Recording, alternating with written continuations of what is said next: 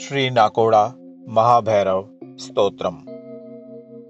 ॐ सङ्कटमोचन महाभैरव सर्वशक्तिप्रभावत प्रत्यक्षदर्शनं देहि नाकोडा महाभैरवम्।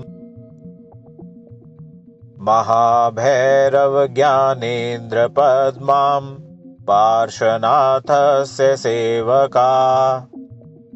सर्वविघ्नं हरो देव नाकोडा महाभैरवम्। योगक्षेमं पुष्टिकरं लोकानामोदरञ्जनम् सर्वदेवमयो देवम् नाकोडा महाभैरवम्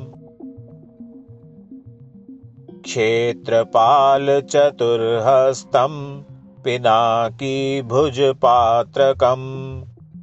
वामे डमरूं त्रिशूलं नाकोडा महाभैरवम्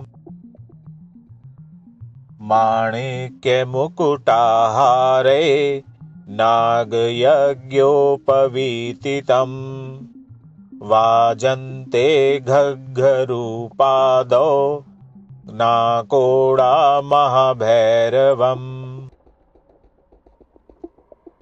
हुङ्कारे हां घोषनाद भूतप्रेतपलायन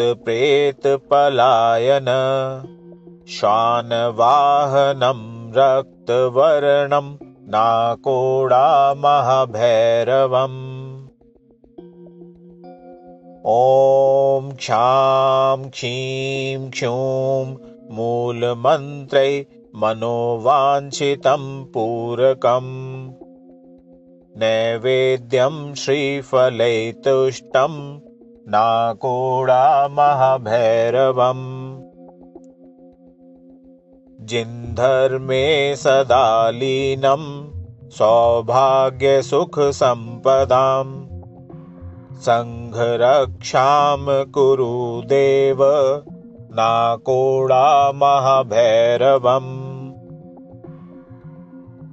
प्रतिदिनं पठेन्नित्यं सङ्कटमोचनभैरवस्तोत्रम् प्राप्नुयाद्वाञ्छितं सो अथ वसन्तविजयोऽपि च